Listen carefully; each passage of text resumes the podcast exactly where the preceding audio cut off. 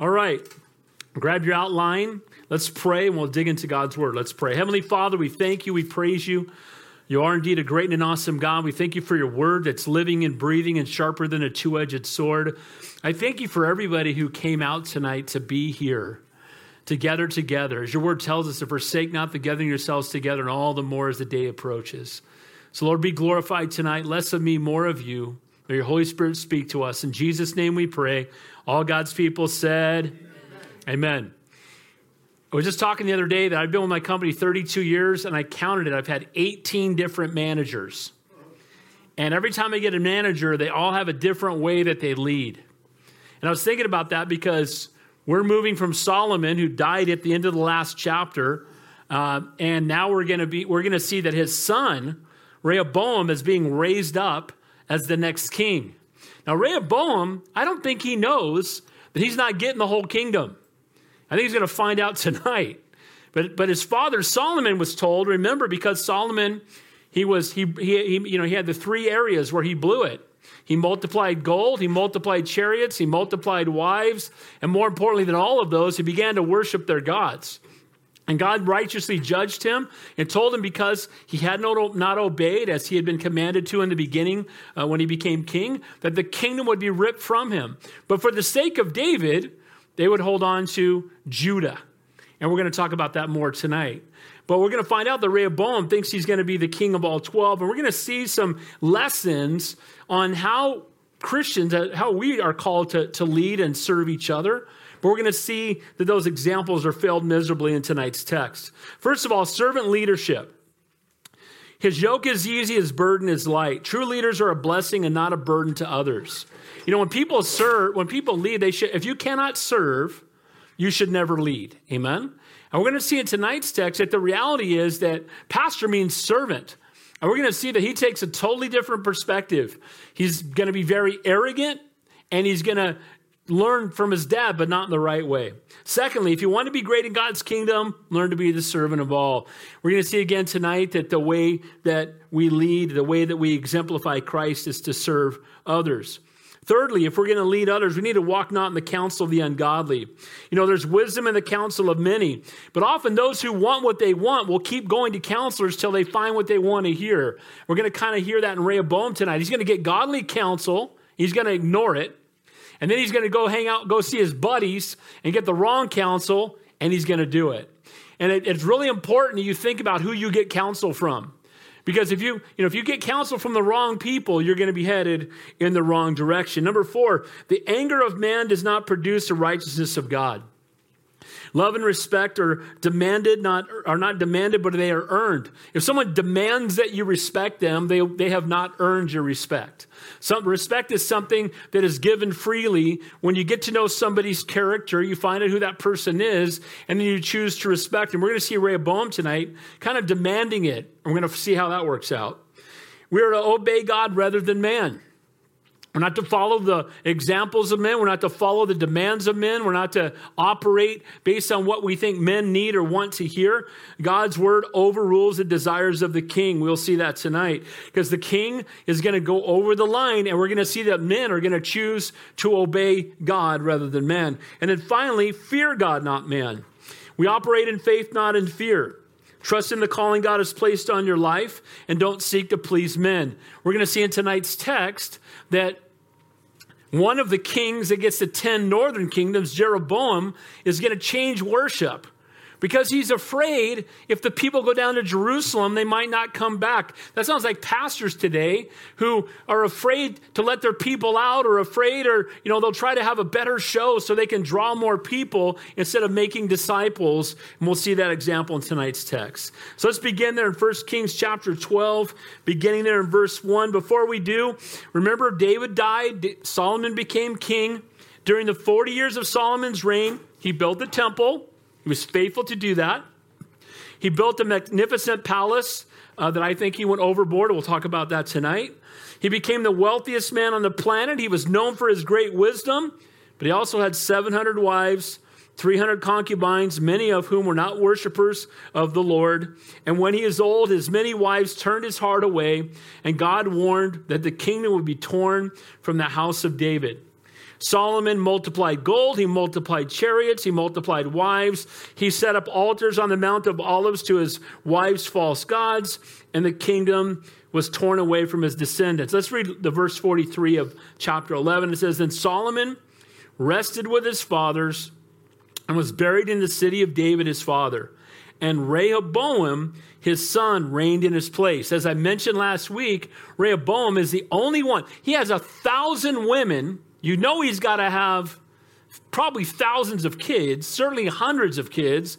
And this is the only one of Solomon's children mentioned anywhere in the Bible, which tells you he had a lot of kids, but they were not very fruitful and not being used mightily by the Lord. It says, verse 1 And Rehoboam, verse 1, we're going to look at his yoke is easy, his burden is light. And Rehoboam went to Shechem, for all Israel had gone to Shechem to make him king. So his dad dies. It's time to coronate, you know, have the coronation of the new king. Shechem is in a very central place in Israel. It makes sense that they would gather from all of Israel. And he's, you know, he's showing up just assuming that he's going to be made king over all of Israel. King Saul was publicly made king in Mizpah. King David was made king in Hebron. Solomon was made king in Jerusalem. And Rehoboam goes to Shechem again because of its centrality. It was one of the cities of refuge. If you guys were here, uh, Farther back in the Old Testament, a city of refuge was a place where someone who had, who had committed a, a, crime, specifically manslaughter, killed someone by accident, they could run there to find justice. And as long as they stayed in the city of refuge, they were safe. And they stayed in the city of refuge until the uh, current uh, king died, and then they could go free. So this is one of those cities is where Gideon, son Abimelech, tried to become king. And Rehoboam, again, Evidently, the rightful heir travels to Shechem as all of Israel has gathered together for his coronation. Now, Rehoboam seems to believe that all 12 tribes will be his. So it sounds like not only was Solomon a bad king, I believe he was also a bad dad. Again, because we don't see his kids being mentioned much in Scripture at all outside Rehoboam. And Rehoboam doesn't even understand that he's not getting the whole kingdom. Because when Solomon was told it was torn from him, it doesn't seem that he passed that on to his son. So either Solomon didn't pass it on to him, or Rehoboam chose to ignore what his father told him. In either case, it reveals a lack of reverence for God's word. When God says it, that's it. Can I get an amen? When God says it's going to happen, there's no way, God had made the promise to him, this is what's going to take place. And so, because of that, he should have been aware and trusted that. Verse 2 So it happened when Jeroboam, the son of Nebat, heard it, he was still in Egypt, for he had fled from the presence of King Solomon, had been dwelling in Egypt. Now remember, Jeroboam was approached by Ahijah, and Ahijah came to him. He was a prophet. If you remember, they met in the field. And Jeroboam was wearing a new coat. And he took his coat off, tore it in 12 pieces, and then told him to pick up 10 pieces and told him that he would have 10 of the 12 tribes of Israel where he would rule. But after that happened, we know that Solomon heard, and Solomon sought to kill Jeroboam. So Jeroboam ran to Egypt and hid there, and he's been hiding there, and now Solomon is dead. So Jeroboam knows well, thinks at least that it's safe to come out and he's going to come back down uh, amongst the people of Israel. And so Jeroboam hears that not only is Solomon dead, but Rehoboam is going to Shechem to be coronated as the king over all 12 tribes. But wait a minute, God had told him he was going to take 10 of the tribes. Now, one of the things I like about Jeroboam, there's not much I like about him in this chapter, you're going to find out. But he doesn't force the issue. Kind of reminds me of King David. You know, King David was anointed king as a teenager, even before he fought Goliath. So he was anointed the king of Israel, and yet he never took the kingdom by force. He, he, he, was, he said, God is the one who's going to raise me up. God raised up Saul. He'll bring Saul down, and God will be the one that raises me up. And even when Saul was chasing him and throwing spears at him, even when he was in the cave and he had a chance to kill him, he didn't do it and he left it in God's hands. And to some degree, we're going to see Jeroboam doing the same. It says there in verse 3 that they sent and called him, people of Israel called him. Then Jeroboam and his whole assembly of Israel came and spoke to Rehoboam. So not only does Jeroboam show up, but he's going to speak on behalf of the people. So Solomon has died. We've got a new king, and he's going to come and speak on behalf of the people. And this is what a good leader does. My son in law took over a church that had been there for 30 something years. And he took over from a pastor who'd been there the entire time. And as a new pastor, things are going to be a little different. Well, what, not for one thing, the, the outgoing pastor was almost was like in his late 70s, and, and Kevin was 30, 31 years old. So yeah, things are going to change. But what I love about it is that you know he took the time to let people know who he was and to find out about them and and you know and that's what a good leader does he finds out the heart of the people he is going to minister to now the message isn't going to change but we want to have a heart for the people god's given us to minister to then in verse 4 it says your father made our yoke heavy now therefore lighten the burdensome service of your father and his heavy yoke which he put on us, and we will serve you. Here's the reality the reason Solomon was wealthy, now God was going to bless him anyway, but Solomon put a heavy burden on his people. He was taxing them into the ground, and along with that, he had a forced labor force where he would just enlist people and they would have to serve him in building his building. So he was a very, now I'm not talking about the temple. The temple was commanded by God, but we know his own palace was several times larger than the temple. So the, his house was bigger than God's house. Remember, David, the reason he wanted to build the temple, he said, How can I be in a palace and the Lord's in a tent? He wanted the Lord's house to be greater than his own. Solomon was taking advantage of his position and he was taxing the people into the ground. And this is what can happen. There's nothing new under the sun. Sometimes people, and there's nothing wrong with government jobs, but sometimes people in the government lose sight of what's going on with the people. Can I get an amen to that? And because they're paid no matter what, and they escape all the issues no matter what. And so we're going to find out that Rehoboam and his buddies are very wealthy and they're totally detached from the people, and we're going to see how they treat the people. You know what? Government is supposed to serve us, not the other way around. Can I get an amen to that? And here's the, here's the exhortation that we're going to see. There's nothing new under the sun. This is 3,000 years ago. And there's a problem. And the problem here is that Rehoboam is going to follow in his father's footsteps. And it's actually tragic.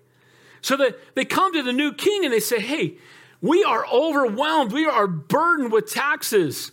We're already the richest nation in the world. I mean, there's gold everywhere. Gold, there was so much gold that silver was referred to as rocks or stones of no value.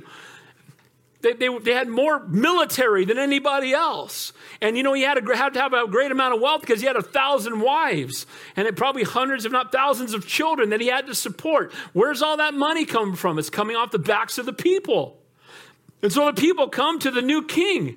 And Jeroboam is their spokesman. And it's just this simple hey, if you could lighten the burden on us, we will serve you forever.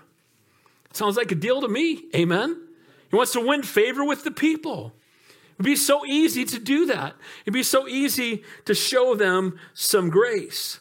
Again, there's a reason why the military was strong and there was so much excess of gold. And again, it came on the backs of the people. So Jeroboam, though already told by God through the prophet Elijah that he would rule over 10 tribes, did not press the issue, did not stir up the uprising. He trusted that God would bring about his will in his time. And again, reminds me of King David. That's a great lesson for all of us.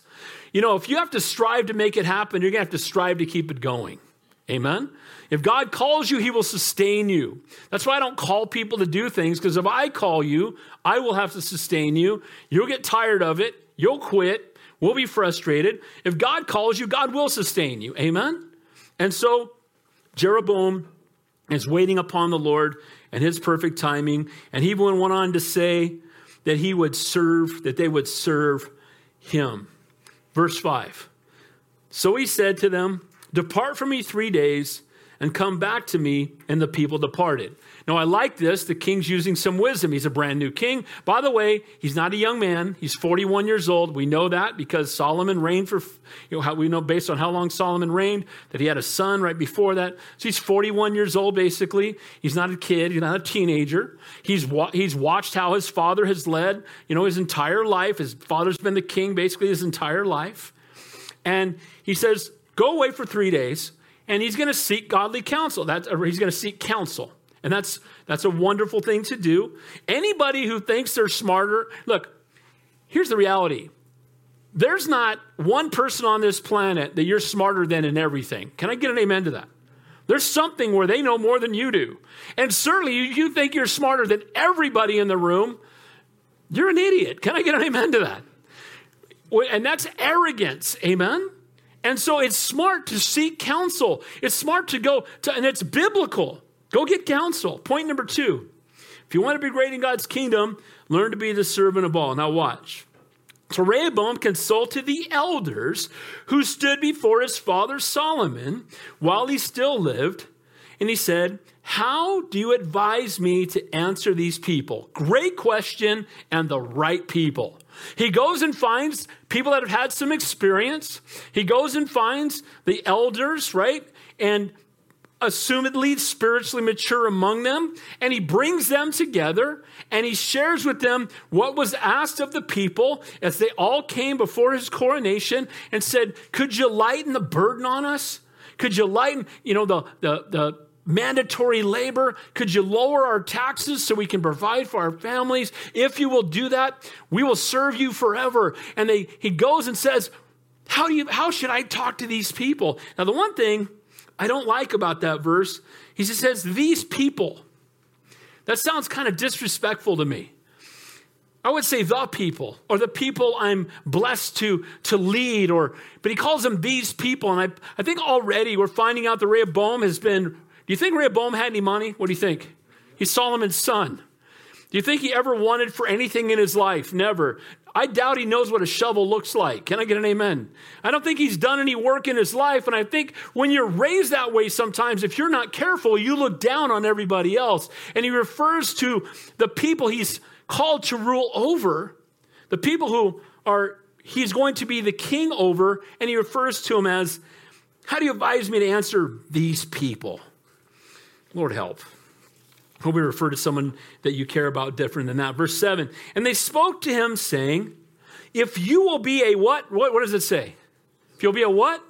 Servant. Now that's why one of the reasons I titled the message, Servant Leadership. He says, If you will be a servant to these people today, serve them and answer them and speak good words to them, then they will be your servants forever. You know what? Wonderful counsel. So, what he's saying is, if you will be a servant to them, don't act like, like they are here to serve you. You are here to serve them. That might be foreign words to him, but what, what great counsel. And notice he says, too, to speak good words. He means to speak to them with kindness to not be arrogant, to not lord it over people, to not be act like, you know, that you're greater than them because the position that you hold. By the way, any position we have of any kind was given to us by the Lord, and the Lord alone should get all the glory. Can I get an amen to that? And so, if you're the boss at work, you treat your people with kindness. You treat people with, with, with respect. You talk to them in a way that, again, would honor the Lord. Serve them, speak kindly to them, honor their requests, lower their taxes, remove the labor, remove the burden, and they will serve you forever. And again, servant leadership is a biblical principle. If a man will not serve others, he should never be put into a, position of leadership, especially in the body of Christ. So Rehoboam receives good, godly counsel. And godly counsel is to go and serve the people. You know? This is pretty good advice. It sounds like something Jesus would say because he did. It says in Mark 10 So Jesus called them together and said, You know that the rulers of this world lord it over people, and the officials flaunt their authority over those under them. But among you, it must be different. Whoever wants to be a leader among you must be your servant. And whoever wants to be first among you must be a slave to everyone else. For even as the Son of Man came not to be served, but to serve others, to give his life as a ransom for many. Jesus is the ultimate example of a servant leader. Can I get an amen? And so we need to follow his example. So he's just received great advice. He's been king. He's just about to be coronated. He's been coronated king. He's the new king. He has a simple request from his people. They're not asking him to stop taxing them. He says, Can you just cut us some slack? Can you take away some of the burden? You know, your, your father was heavy on us for so long. His yoke is easy, his burden is light, is what it should be. And notice what it says. Verse 8 but he rejected the advice which the elders had given him and consulted the young men he had grown up with who stood before him. He gets godly counsel from godly men, older men with great wisdom, men who had counseled his dad, who was the wisest man on the planet, and he says, Yeah, no thanks. That's not the answer I was looking for. Let me go find my bros. Let me go find my buddies and see what they think. Let me go find the rest of the self entitled, self indulgent, being, you know, given everything without having to work and ask those guys how we should treat the people we're going to serve. These are going to be people that no doubt he has serving with him somehow in his, you know, in his government. And these guys are all on that same page of how they look at other people. So he gets godly counsel, and now he's going to run to his buddies. Now, again, be careful who you get counsel from. The Bible says to walk not in the counsel of the ungodly. Amen. And if you listen to the world, and be careful where the, your counselor finds the, the information to counsel you. First of all, they should be filled with the Holy Spirit, or I don't want to hear what they got to say. Can I get amen to that? The Word of God is the final court of authority, not the, you know, I don't care what Jung or Freud think. They're burning in hell dead atheists. I pray they got saved at the last day of their life, but if they didn't, can I get an amen? So I don't care what they think. Well, Freud, and Jung, I don't want, they think, Freud said everybody wants to sleep with their mother. We already know how perverted that guy is, so get him out of the room, right? But the reality is that people will go, will run to their counselor to get counsel. Guys, he, the mighty counselor is the Lord. And we get our counsel from the Word of God and the people of God. Can I get an amen? So he's received that counsel, and now he's going to run to his buddies. What do you think? What do you think we should do? Goes to his peers. Again, wealthy, privileged, separated from the hardships of the people. And again, these guys are not children, they're in their 40s but he's going to go seek counsel from the ungodly. And guess what? When you go to an ungodly counselor, you get ungodly counsel. Amen? Now he says to them, verse 9, What advice do you give? How should we answer this people who has spoken to me, saying, Look, the, the yoke which your father put on us, look, look, let's lighten, lighten the yoke, excuse me, that your father put on us. So again, this is reasonable. Now, how are the young men going to respond? The young man who had grown up with him spoke to him, saying, This you should speak to this people who you have spoken to, saying, Your father made our yoke heavy, but you make it lighter. Will you make it lighter on us? Thus you shall say to them, My little finger shall be thicker than my father's waist. You know what he's saying? The weight I'm going to put on you is going to make my little finger feel heavier than the core of my dad's whole body. You think that you were under a heavy burden before, you ain't seen nothing yet. I wonder if the people are how they're going to respond to this. Are they all going to rejoice? Is there going to be a parade? They're going to, they're going to, you know, they're going to be rejoicing in his name. They're going to find out this is the guy they don't want. And you know what? God knew he was going to be like this, and God's already had a plan that he's not going to last long, at least over all 12 kingdoms. You thought my dad was wrong, was bad. You ain't seen nothing yet. He's putting the people in their place. He's not serving them, he's speaking down to them. He's not being kind and gracious. He's, dis, he's disregarding the godly counsel. What did he say in the godly counsel? Tell them you will serve them. No, you're going to serve me, and you think you were serving before you haven't seen anything yet. Wow. Also, he's telling them, he said, speak good words. There's no kindness in these words. He's speaking harshly to them. By the way, one of the biggest things we all could, could learn from, the Bible says a soft answer turns away wrath. Bible says you don't overcome evil with evil, you overcome evil with good. When I'm counseling people, one of the things I always talk about is tone. Can I get an amen? Be kind, be loving, be gracious. Ungodly leadership esteems themselves greater than others. They're arrogant, they're belittling, they're prideful. Don't you hate pride in other people? Amen. We all struggle with it to some degree, but when you see it, it's just nauseating. I just when someone's arrogant, it just like, you know, I'll pray for you, but leave me alone. You know what I mean? And and and so now this guy is going to be ruling over you, and you've had this hope that well maybe now that Solomon's gone, we'll get a break. You know maybe maybe we want the burden, and now he tells you no, the burden's going to be much greater. You think the burden you had before, you ain't seen nothing yet. The Bible tells us that pride goes before destruction, and a haughty spirit before a fall. This man is arrogant. He's going to find out that that's not going to get a good response. Look what it says. He's going to elaborate. And now, whereas my father put a heavy yoke on you, I will add to your yoke. My father chastised you with whips, but I will chastise you with scourges. Now, a whip has only one leather strap. And so a whip is one strap hitting you on your back. Now, how many of you guys saw the Passion of the Christ? Okay, you saw the scourging scene. Tell me that's just not gnarly. It's hard to endure watching it. Can I get an amen to that?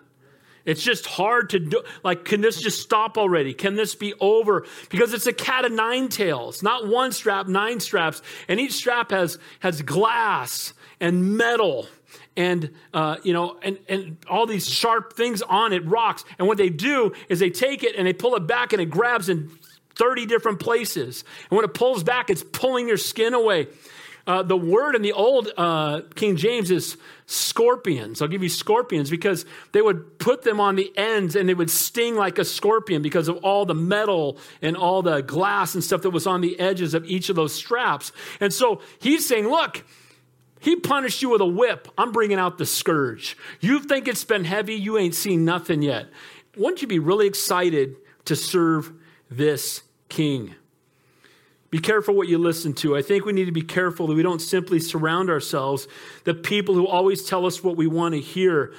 He is bringing this heaviness down on the people because he heeded the counsel of his ungodly peers instead of heeding the counsel of his godly elders. And again, sometimes it's the people who love us the most that are willing to risk telling us something we don't want to hear. It says in Proverbs, faithful are the wounds of a friend, but the kisses of an enemy are deceitful. We need people who love us enough to tell us the truth when we don't even want to hear it. Amen? Christians stab each other in the front. You've heard me say that, right? And tell each other the truth. So, point number one in servant leadership his yoke is easy, his burden is light. True leaders are a blessing, not a burden to others. If you want to be great in God's kingdom, learn to be the servant of all. It's very obvious here that King Rehoboam has not learned this. So, now watch. So, Jeroboam and all the people came to Rehoboam on the third day, as the king had directed, to come back to me the third day. So they had shared their hearts with him. There's a huge group coming back from Israel. Jeroboam is their, is their spokesman, but there's a huge group of them all gathered together to hear what their new king has to say. And what does Rehoboam say? Says there in verse 13 Then the king answered the people roughly and rejected the advice which the elders had given him. And he spoke to them according to the advice of the young men, saying, My father made your yoke heavy, but I will add to your yoke. My father chastised you with whips, I will chastise you with scourges. So the king did not listen to the people, for the turn of events was from the Lord, that he might fulfill his word, which the Lord had spoken by Ahijah the Shilonite to Jeroboam the son of Nebat. Now, God's going to bring about what he had already told Jeroboam about taking 10 of the tribes and giving them to him, and they will be removed from Rehoboam. And some will say, well, God knew that he was going to do that, so did he force Rehoboam to act in the way he acted? The answer is no. Does God know, and do we have free will at the same time? What's the answer? They're both true. Amen? Just because someone has free will doesn't mean God doesn't know, and doesn't mean because God knows that we don't have free will. They're both, the Bible teaches both the sovereignty of God and the free will of man. I will meet people who are of a certain persuasion. They'll say, Do you believe in the sovereignty of God? Well, then you don't believe in the free will of man. That's just nonsense. I believe in both. The Bible teaches them both. Amen? So Rehoboam had free will. God knew the choice he was going to make, and now he is going to lose the 10 tribes that God said would be taken from him and given to uh, Jeroboam. Rehoboam's poor judgment became the thing that God would use. And again, he, does he let does this let Rehoboam off the off the um, off the hook for his poor judgment? Not at all. So Rehoboam not only rejected what was asked, what was at, what he was asked for, he told the people that he was supposed to serve with arrogance, bitterness, and disrespect. And again, because of the ungodly counsel he received. I've been with I've been with guys at work and we go to lunch or something, and one guy's going through difficulty in his marriage, and he's telling his buddy, his buddy's like, I just leave her, man. I just, I'd leave. I'd go home and leave her and make sure you hide your money and do this. I'm sitting there going, dude, really? God hates divorce. How about that? Can I get an amen? And God has not called you to do that. And you give him godly counsel, and the world thinks you're crazy. And that's exactly what's happened here. He got godly counsel that if he had followed, he would have been the king over all 12 tribes. He would have, they would have, they would have, you know, served him forever. And because he's arrogant, because he doesn't receive godly counsel, how much, we see any praying Rehoboam here? We know from Chronicles, it says that Rehoboam turned his back on God and had nothing to do with God. So he's going to be a godless man. And sadly, he learned that largely from his father, who was building altars to all the false gods on the Mount of Olives right across from the temple he had built for the Lord. And so his choices have had consequences. No prayer do we see from Rehoboam anywhere. No, no time in the word. He rejects godly counsel. He follows ungodly counsel. And again, who's influencing your life? Is it God and his word and godly counsel? Or is it the world? The end result, what God had prophesied would come to pass, is going to come to pass. God knew what was going to happen, and he used Rehoboam's arrogance, selfishness, and his disobedience to bring about his perfect will. Point number four the anger of man does not produce the righteousness of God. So he didn't listen, and God's going to use his disobedience to bring about his perfect will. Verse 16. Now, when all Israel saw that the king did not listen to him, the people answered the king, saying, saying What share do we have in David? We have no inheritance in the son of Jesse. To your tents, O Israel. Now see to your own house, O David. Here's what he's saying David, King David, is of the tribe of Judah, as is Solomon, obviously, and Rehoboam. And these are people from the other 10 tribes. And what they're basically telling them is Israel, we're going to return to our land and you can go down to your little tribe down in the south. So if when you read the Bible, it can be confusing because it talks about Israel. And prior to this, Israel is all 12, 12, tribes. Going forward, when you hear Israel, it's the 10 tribes in the north. And then you hear Judah, and it's the two tribes in the south, Judah and Benjamin. And that's the area where Jerusalem is. So from this point forward, when you hear Israel, it's not all 12 tribes. It's not the entire area that God had given them in the land of promise. It's just the northern 10 tribes. So it's Israel and Judah. They become separate kingdoms.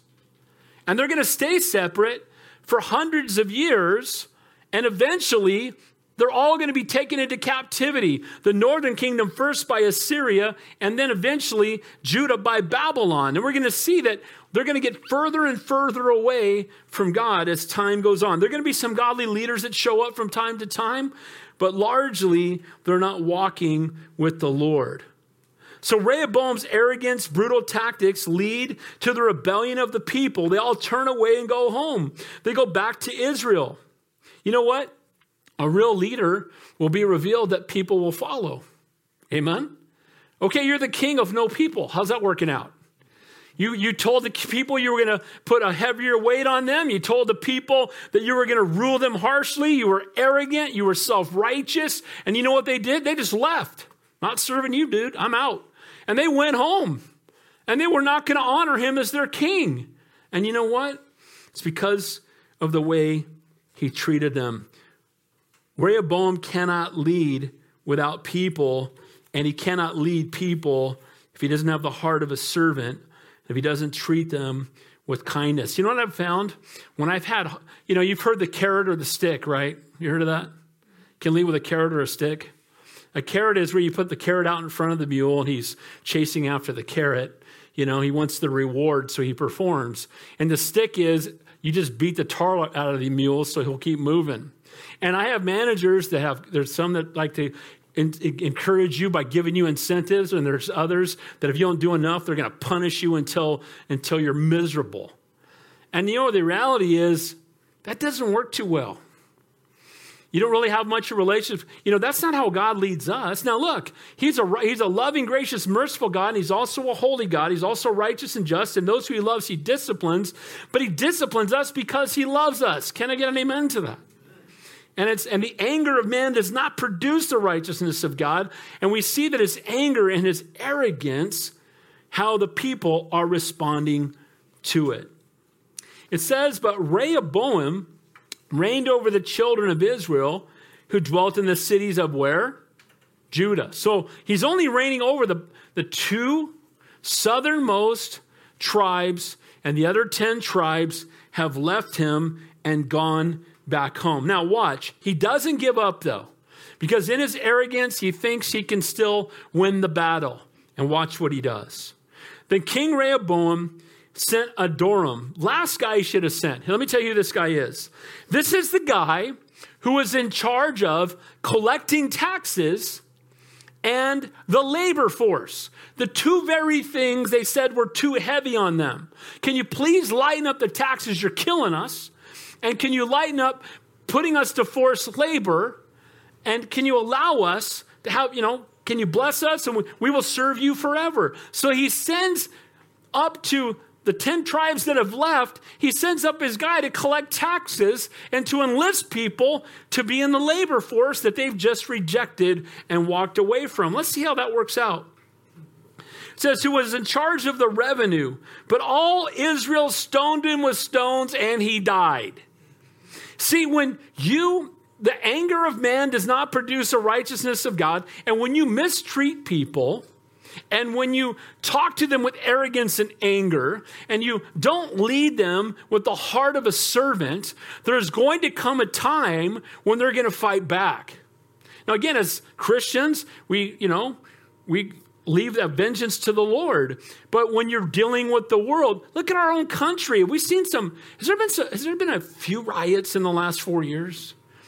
Any issues going on? People don't agree, so they fight back. And again, it's not the godly way to respond, but this is what happens when you lead in an ungodly way. Amen.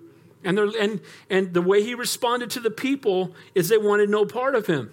They would rather face whatever the consequences will be by, for stoning this man to death than go serve this king who is treating them so harshly. Notice it said they stoned him to death. It said, Therefore, King Rehoboam mounted his chariot in haste and fled to Jerusalem. I guess so. Finally, he's getting it. Um, I don't think these people are going to change their minds. I think the way that I responded was a bad idea, and I'm in trouble. And so he literally runs to Jerusalem, but he's not done yet. He's going to try one more time, and he, he won't let it go. So Adoram is a tax collector sent by Rehoboam again to collect the heavier taxes from the 10 tribes in the north that had gone home, and they stoned him to death. And again, so much for Rehoboam's arrogant threats. How's that heavy thumb working out for you right about now? This guy was lot with words, but he was not a man who could follow through. Verse 19 it says there, so Israel has been in rebellion against the house of David to this day. From this point on, again, the kingdom is going to be known as Israel in the north and Judah in the south. And this is, he's been king what? We don't know how long, a day? Two days? And his arrogance and his ungodly response and him rejecting godly counsel and going with the counsel of the world and coming down heavy on the people divided the nation in half and it would not come back together again and they're going to be and again they're going to end up in in babylon they're not going to be brought back together again until all that's over with. And all that because he would not heed godly counsel. Here, guys, the reason godly counsel is so important it's, it's a warning that comes from God that if you don't obey it, the consequences are going to be heavy. And too often, I just want to jump up and down sometimes when I'm counseling people and I've had to be counseled myself. I'm far from perfect. But when we're counseling people and you know what the consequences are going to be and you can see it coming and you warn them, you feel like you're jumping up and down. You want to shout at them with a megaphone. You know it's coming and they just say, I don't care. I'm doing it anyway. And sure enough, you fast forward and their lives are a disaster. Families are destroyed, can't be rebuilt, can't get it back together. Why? Because they look at godly counsel and say, I don't want to do that. I'm going to go my own way. And that's exactly what Rehoboam had done. Now, guess what? Jeroboam's a mess, too. This, this is, they went out of the frying pan into the fire in some ways. So, notice what it says here in verse 20. Now, it came to pass when all Israel heard that Jeroboam had come back, they sent for him and called him to the congregation and made him king over all Israel. There was none who followed the house of David, but the tribe of Judah only. So the 10 tribes immediately lined up behind Jeroboam. Why? Because Jeroboam had spoken on their behalf. Jeroboam had sought to have the, their taxes lowered. Jeroboam had sought to get them freedom from forced labor. Jeroboam was speaking on their behalf and seeking to bless them, when Rehoboam was seeking to enslave them and put a heavy weight upon them. And because of that, they wanted nothing to do with them, and they went out and lined up behind Jeroboam. Now, Jeroboam becomes the king. How do you think Rehoboam, Rehoboam feels not long after his coronation to find out they've got a king in the 10 tribes and I'm limited to these two tribes down here. Think he's happy about it? You think he's going to take it sitting down? Or do you think that in his arrogance, he is going to lash out? Again, it's amazing how even when you see what happens when you listen to ungodly counsel, or you see what happens when you walk in disobedience to the word of God. Often you'll do it again and again and again and again. And too often we don't learn the lesson the first time. Watch what happens. Verse 21 We must obey God rather than man. And when Rehoboam came to Jerusalem, he assembled all the house of Judah and the tribe of Benjamin 180,000 chosen men who were warriors to fight against the house of Israel that he might restore the kingdom to Rehoboam the son of Solomon. He's going to get 180,000, he gets 180,000 of his warriors to go start a civil war to try and get back the rest of the kingdom that he could have had if he had simply had the heart of a servant and given them the very small requests that they had to lower their taxes, take some of the labor from them. And if he had just had the heart of a servant, if he'd heed the counsel of the elders, if he had the heart, he said, have the heart of a servant, speak to them kindly. Show them some respect, be kind to them, lead them in a godly way. They will follow you forever. He listens to the, his young buddies. He says, my finger's going to be he- heavier than my dad's waist. I'm going to, you don't, you haven't seen what it means to be under someone's thumb. You have no idea how heavy your taxes are going to be. It's going to be harder than anything you've ever seen. And now, because of that arrogance, because of that disobedience, because he did not heed godly counsel, now he's going to have to go to war and risk the lives of all his people to try to get back what he could have had if he had simply listened to godly counsel and been a servant and been kind. That's a good lesson for all of us to learn. Can I get an amen? Sometimes you look at the situation we're in and it's difficult and we just want to get out, but it's contrary to God's will. I want to tell you, you're going to look back and realize it would have been better to fix that because now it's going to be even more difficult to bring back what I had before. Now, watch, he mounts up this army, 180,000 warriors, and it says there, but the word of God came to Shemaiah, the man of God, saying, Speak to Rehoboam, the son of Solomon, king of Judah, to all the house of Judah and Benjamin and the rest of the people, saying, Thus says the Lord, you shall not go up and fight against your brethren, the children of Israel, lest every man return to his let every man return to his own house, for this thing is from me. So he gets godly counsel. Now he's had godly counsel before and he didn't listen. Here's the major difference this time. Here's the major difference. All the people who are about to go into battle are hearing it too. The 180,000 guys that are about to go out and fight are hearing it too. It's not just Rehoboam talking to his buddies and talking to a few people and then going and making a decision. The entire army that's about to go fight Israel is told by a man of God that God doesn't want you to do this. God has commanded that you don't do this. God has commanded that you obey him. I think if it was Rehoboam by himself, he probably would have, if he was the only one that heard it, he probably would have taken him up there anyway. But now he has accountability whether he wants it or not. And I have an idea, you know, if you're about to fight a battle and God says, yeah, don't do that. I don't want you going there. By the way, it's not going to end well if you do. Hey, I'm out. I'm going home. I'm going to go have dinner with my wife. I'm out. I'm not doing it. God said, no, I'm out. And praise God that those people listened even when their king wouldn't. And guys, that's an example for us that we may have a government that's not listening to God, but we need to obey him anyway. Can I get an amen? And we need to pray for our president. Can I get an amen to that? First bills he signs is, you know, abortion up till we're going to pay for abortions in foreign countries. We, we, and then he, he put somebody in a foreign policy position that's, that's had a hatred for Israel and been pro Palestine. And the Bible tells us that we need to be pro Israel because God's pro Israel. Can I get an amen to that? And we cease to be pro Israel and we're pro baby killing. To this point, it's just plain evil. But we shouldn't be surprised when people who don't know God act like they don't know God. And we need to pray for them. And we're called to be salt and light in the midst of it. Can I get an amen to that? So we need to be salt and light. We need to pray for them. We need to be the ones who point people to the Lord in the midst of it. Well, here's Rehoboam. And like I said, it doesn't tell us that there for sure. That's some of my own perspective. But the fact that it makes it clear into all the house of Judah and Benjamin and the rest of the people. So everybody's hearing it. They all hear the warning coming from God. Keep in mind, these are people, you know, of the God of Abraham, Isaac, and Jacob. The temple's been built in Jerusalem. They've been worshiping God in the temple. They have a love for the true and living God. They get a warning from God, they're not going. And because of it, notice what it says there. Therefore, they obeyed the word of the Lord and turned back according to the word of the Lord. Praise God for people around us that will obey God even when we're not willing to. Can I get an amen to that? Praise God for the ones who say, I don't care what, I'm not going, bro. I'm not doing that. I'm out. I want no part of that. And praise God for someone who will stand up for the truth and stand up for holiness when nobody else will.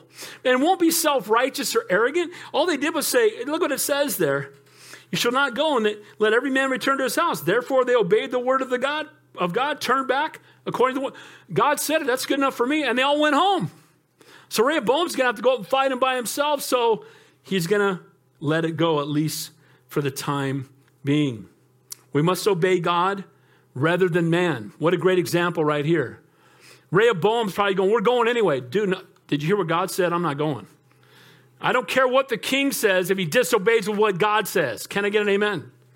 It doesn't matter what the world says if they disobey. Look, we obey those in authority over us until they tell us to disobey God, and then we obey God rather than man. Can I get an amen? amen. We obey and honor our boss until he tells me to do something ungodly. If he tells me to cheat or lie or steal, I'm out. I don't obey him anymore. I don't honor him anymore. I honor the Lord and his word. We obey God rather than man. That's what we need to do. Now, finally, this last point here Again, we must obey God rather than man, and we must fear God, not man. Now, watch what happens. Jeroboam, you think, well, here's a guy that he seemed to have come to the rescue.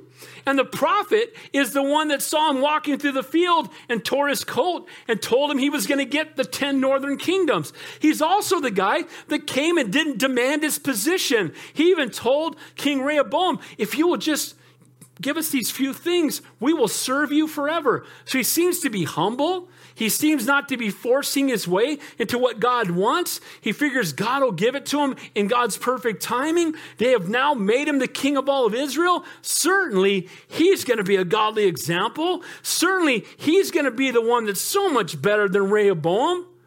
Ah, look what it says. Verse 25. This is tragic. Then Jeroboam built Shechem in the mountains of Ephraim and dwelt there, and went out from there and built Penuel. So Shechem is the place where Rehoboam had gone to be coronated. And now Jeroboam is making this the capital of Israel, the, the 10 uh, northern tribes. So he builds it. Penuel, by, by the way, is uh, is the place where Jacob wrestled with the Lord, and it is across the Jordan from Shechem, and it's where you know he wrestled with the Lord and wouldn't let go of the Lord, and it's just outside, and, he, and he's going to build kind of his, uh, a fortified city on the eastern side of Jordan so they could see enemies coming. Now watch this. And Jeroboam said in his heart, "Now the kingdom may return to the house of David." If these people go to offer sacrifices at the house of the Lord at Jerusalem, then the heart of the people will turn back to their Lord, Rehoboam, king of Judah, and they will kill me and go back to Rehoboam, king of Judah. So here's what he's saying Three times a year, they were to go to Jerusalem, minimum. Passover, Pentecost, Feast of Tabernacles, that came right after the Day of Atonement. So, three times a year, they would be picking up going down to Jerusalem. They're making sacrifices and worshiping the Lord. Now, Jeroboam becomes uneasy because he thinks, well, if they go down to Jerusalem to make sacrifices and to worship God down there, they may never come back. And so I got to figure out a way to keep them from going down there because I don't want to lose my people. Now, Jeroboam is making this about himself. Now, I'm going to share something with you that you probably already know, but it's tragic, but it's absolutely true. A lot of pastors I know are scared to death of losing their people. Now, we never use this term in Calvary Chapel, but I heard it when I was in the Baptist. They used to say, you count the nickels and the noses. And that means the number of people that are there and how much money is being given. And there were pastors when I was in Santa Cruz that I was constantly trying to do things with all the churches in town. I'm like, look, we live in a pretty godless place. Santa Cruz means Holy Cross, but it's a tofu, tie-dye, New Age, lesbian capital of the United States, and it needs Jesus. Amen? And I happened to pastor a church that was growing and God was blessing. And I would meet with the pastors and say, hey, why don't we do an all-county baptism? Wouldn't that be great?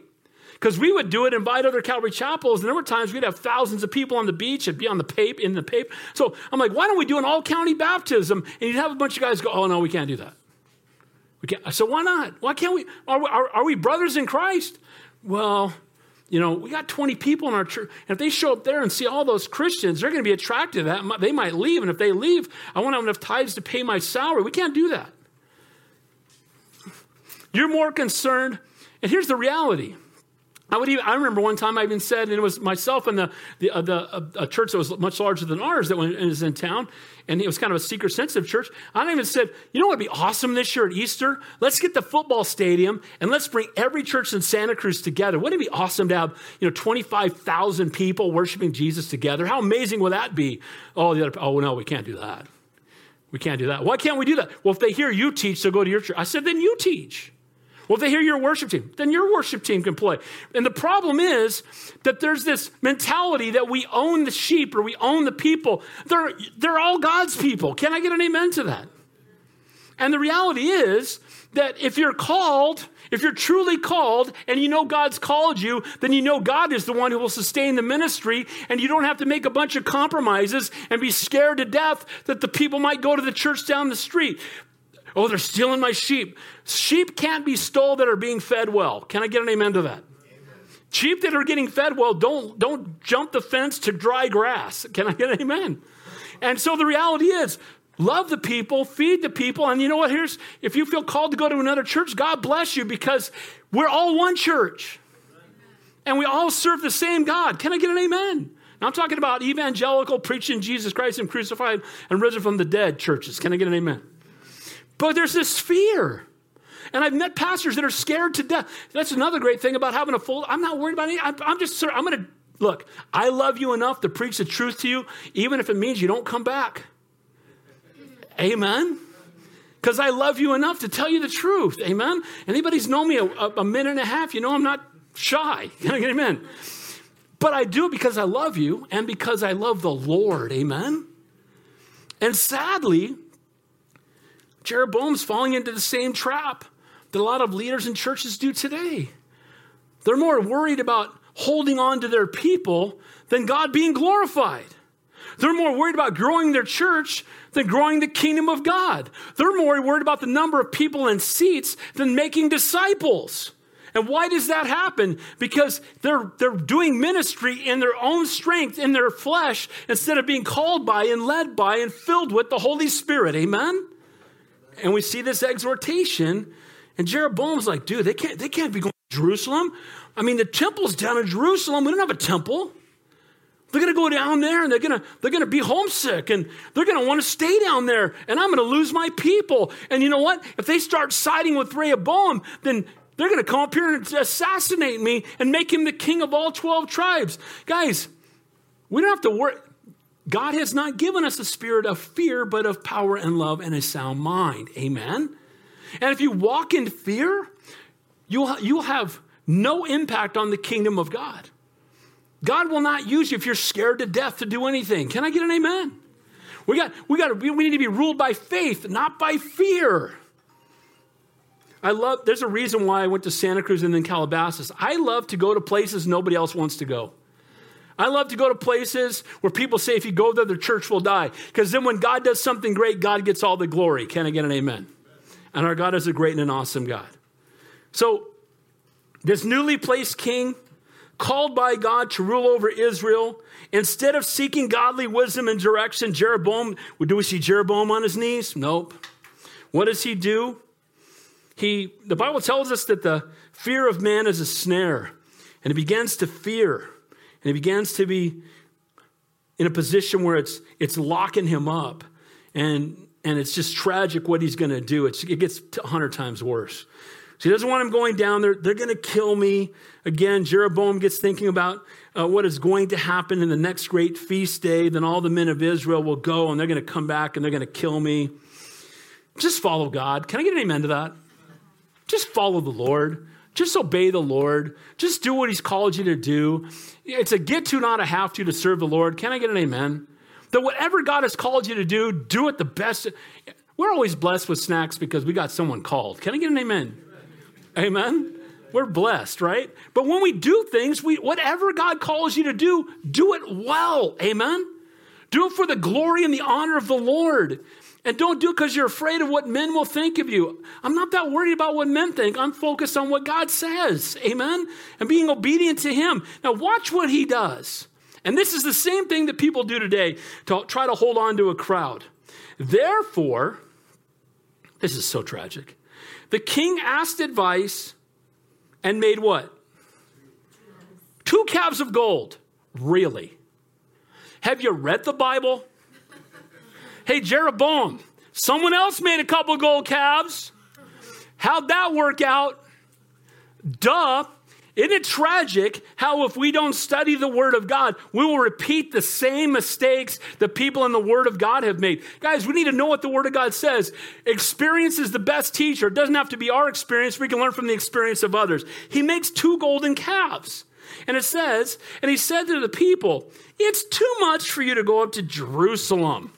Here are your gods, O Israel, which brought you up out of the land of Egypt. How many mistakes are in that sentence? First of all, who delivered them out of Egypt? God did, and he used Moses, and he brought plagues upon the people, and then Passover, the blood of the lamb in the shape of a cross, the angel of death passed over, the people came out of the land, and then he opened up the Red Sea. The Red Sea parted. They came across the Red Sea. Moses is up on Mount Sinai hanging out with God for 40 days. He gives him the Ten Commandments. He comes down to the bottom of the hill, and what does he find the people doing? dancing and worshiping a golden calf. And Moses breaks all 10 commandments at once. Amen. he has to get another set of tablets. And God brings righteous judgment. Can I get an amen? And Aaron even says, Oh, yeah, we just threw all the gold in and that calf popped out. Aaron was the high priest. Moses' assistant pastor made a golden calf because he, because he was gone for 40 days. I'm thankful when I had COVID for four weeks, I didn't come back to any golden calves. Can I get an amen? we firing everybody in Jesus' name, amen? But the reality is, this is so tragic and so sad that instead of running to God, remember, where did Jeroboam hide out and where had he been staying because of his fear of Solomon? Where was he? He was in Egypt. And he brings the gods of Egypt to Israel. We need to bring the God of Israel, the God of Abraham, Isaac, and Jacob to Egypt. Can I get an amen? Egypt is a type or a picture of the world right? They escaped out of bondage of the world. When they were in Egypt, they were bound like we were before we were saved, and then were delivered out of bondage. The blood of the Lamb in the shape of a cross. The Red Sea could be a picture of water baptism as God brings us through it. God gives us the word. And so they had escaped out of bondage. So the king is bringing the world to God's people instead of God's people bringing God to the world. And sadly, that also happens in a lot of churches today. We need to be more like the world. We need a smoke machine and we need the flying Wallendas. We need a petting zoo out in the parking lot, right? Big Macs for everybody at the door. We need to do whatever we can to get people to come. Let's go find out what they're looking for and let's do that. Let's make it a rock concert and then they'll all come. Instead of being faithful, faith comes by hearing and hearing by God's word changes lives. Nothing more, nothing less, and nothing else. Amen? And the word of God needs to be the focal point when we gather together. Jeroboam makes a golden calf. He tells the people, Oh, you shouldn't have to travel that far. Here are your gods, which you brought, which brought you up out of the land of Egypt. By the way, do people lie about who God is and what he's done? Are there false teachers out there that tell you something contrary to the Word of God? The only way you will know when someone is teaching you a false gospel is if you know the real gospel. Amen? People come and knock on your door looking very nice and, you know, scrubbed and with a little name tag, and they're very nice, and I love to talk to them. They're false prophets. Can I get an amen? They're preaching a false, and we, we pray for them. We love them. We want to see them saved, ever for the grace of God. But, but you know what? Just because someone has a title, just because somebody has a following, does not mean they are preaching the truth. Amen? And we need to check it against here's the new king. This is the king appointed by God. Amen? And what does he do? He builds a golden calf. He set one, he set one up in Bethel and the other he put in Dan. Now, if you've ever, how many, anybody here been to Israel? Okay, if you've been to Israel, this is a frequent stop. Dan is the northernmost part of Israel. And if you've been to Israel, they take you to the headwaters uh, for the Jordan River, where the water comes right up out of the ground. But one of the places you go, and it's been uncovered, is the actual altar spot where they were worshiping these golden calves has been uncovered. It's 3,000 years old. Tell Dan. Tell Dan. And so you go to Dan and you see the actual now they, they had a when i was there they had a metal version of what it would look like and since then they've uncovered it and it's the actual one that was below it. And they you can sit there and they teach this chapter about how they were worshiping golden calves in israel 3000 years ago on this very spot. So tragic. And that's ha- what happened because they had a king who was afraid if they went and worshiped the true god he might lose the people the focus wasn't on God, the focus was on Him. And when you have a church with a pastor or you have somebody who's leading people where the focus is on Him and it's not on the Lord, he'll be afraid. He'll, he'll hinder you from growing spiritually, and he'll be more concerned about making a name for himself than making disciples for the kingdom of God. Amen? Again, the key is knowing you're called and then being faithful to your calling. And we are faithful to do what God has called us to do what people do is in God's hands. We can operate in faith, not fear. And sadly, we see that he is indeed walking in fear. He heeds God, ungodly counsel. He breaks the first two commandments. He makes two golden calves. He sells his new religion on the basis of convenience. Here's what he's saying You don't have to go all the way down to Jerusalem. Dan's just right up the road. You don't have to go all the way to Jerusalem. Bethel is in the southern part. You, you, you don't have to drive, you don't have to drive all the way to church. Just watch TBN. You don't have to get up and go out in the rain to go to church. You can just flip something. So here's what happens. For the sake of convenience, people are he was making it easy for you to easier to worship a false idol than to worship the true and living God. And you know what? Some people are more concerned about convenience and being put out than obeying God. Here's the reality.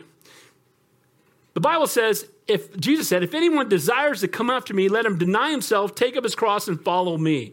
Anytime we take away any level of suffering on our behalf to make things easier for us, I think we've missed it. Can I get an amen?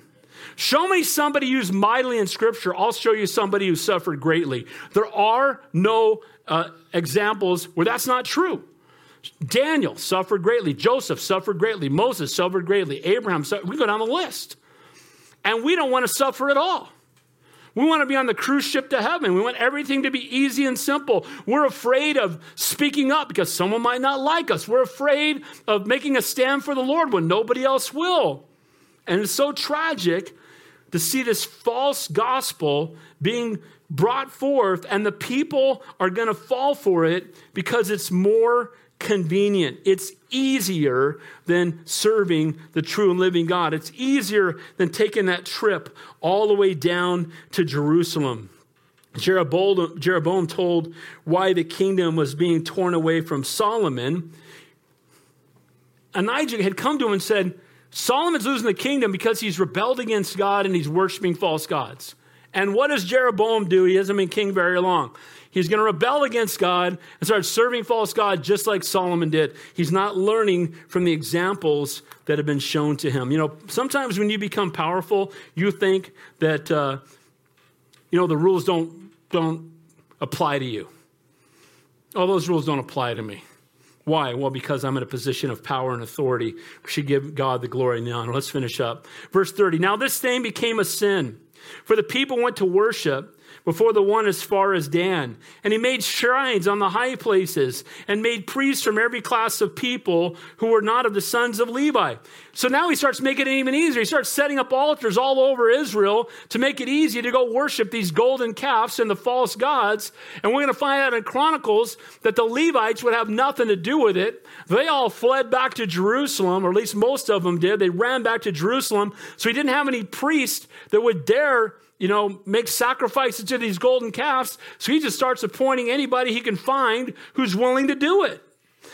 Instead of using someone who's called and gifted by God, they'll find a man who will allow them to worship the way that they want to. We've got a lot of people who are preaching a false gospel because they were not called by God and they're telling people what they want to hear instead of what they need to hear. Amen?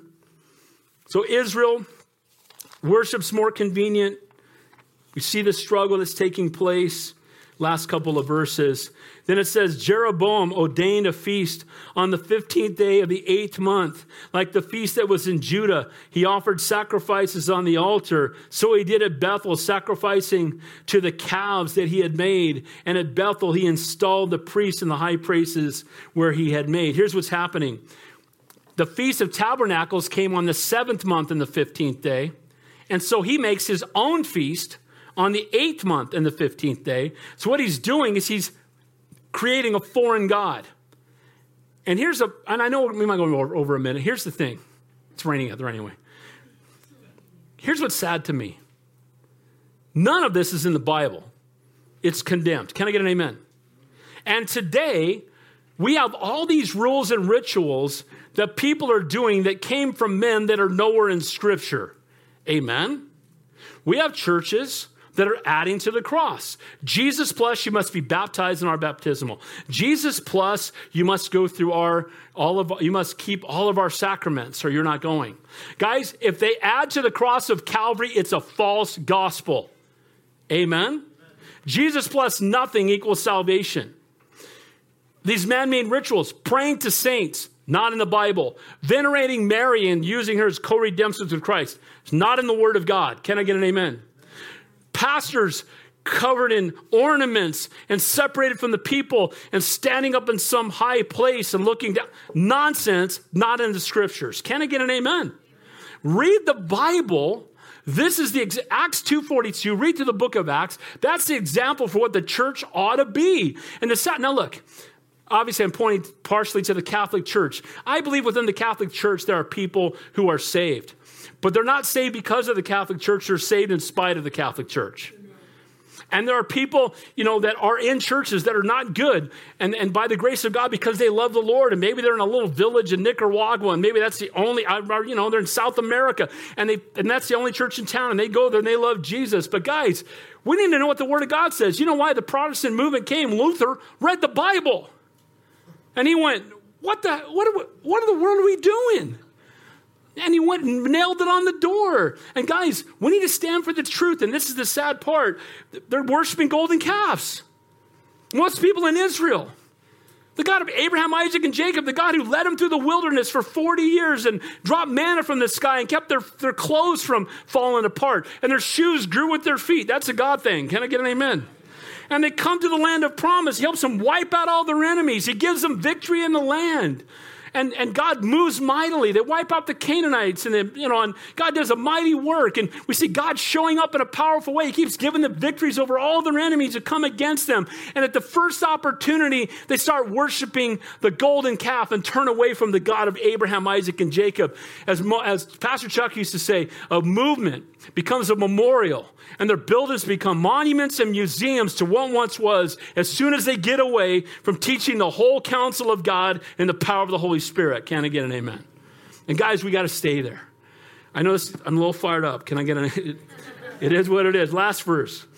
So he made offerings on the altar, which he made at Bethel on the 15th day of the eighth month, in the month which he had devised in his own heart and he ordained a feast for the children of Israel and offered sacrifices on the altar and burnt incense.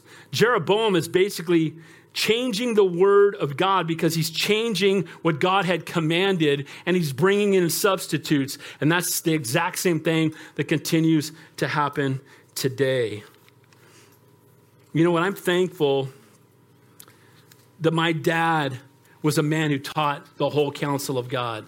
I'm thankful that I had a mom who prayed for me. I'm thankful that I had many Christ like examples. I'm thankful that I spent uh, 10 years serving un- under John Snodley pouring in my life, five years with Don McClure pouring into my life. I'm thankful for the men who've spoken to my life and ministered to me. And I'm thankful that we are in a movement that by the grace of God, and that we don't esteem Calvary Chapel, we esteem Jesus Christ. Amen.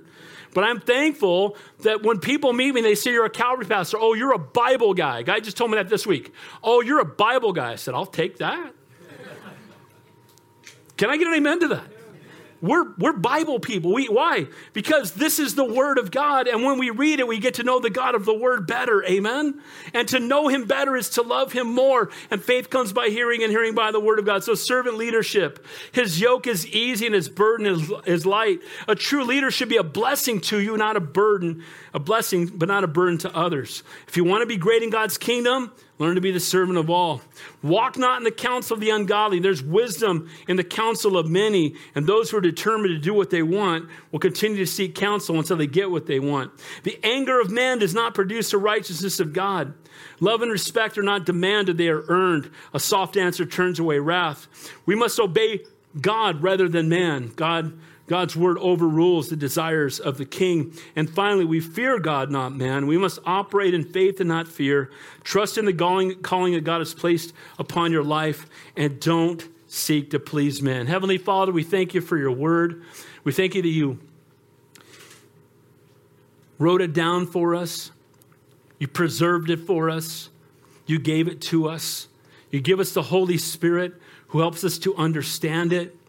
And Lord, I pray Oh Lord, I pray that we would not compromise your word, that we would not water down the message, that we would not seek to be entertained, but hunger to be discipled, that we would desire to use the gifts you've given us for your kingdom and for your glory, to be the men and women of God you've called us to be.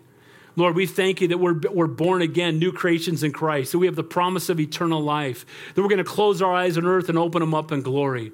But Lord, with the vapor of time we have left, help us, Lord, to finish strong. Help us to be faithful. Help us to be unashamed of the gospel. Help us, Lord, to proclaim the truth to a world that so desperately needs you. I do pray for our president. I pray for our government. I pray for the, the choices that are being made. Lord, I pray for revival in the churches in America. I pray we would not look to the White House, but look to the throne of grace. I pray, Lord, that you would give us divine appointments every day. Give us opportunities to share the truth and the hope that lies within us. Lord, I thank you for everyone who's here tonight. May you bless them. May you strengthen them. May you pour out your Holy Spirit afresh upon them. Bless their marriages, bless their homes, provide for them, bless their children, be glorified in their lives. Lord, we ask these things in your holy and your precious name we pray. And all God's people said,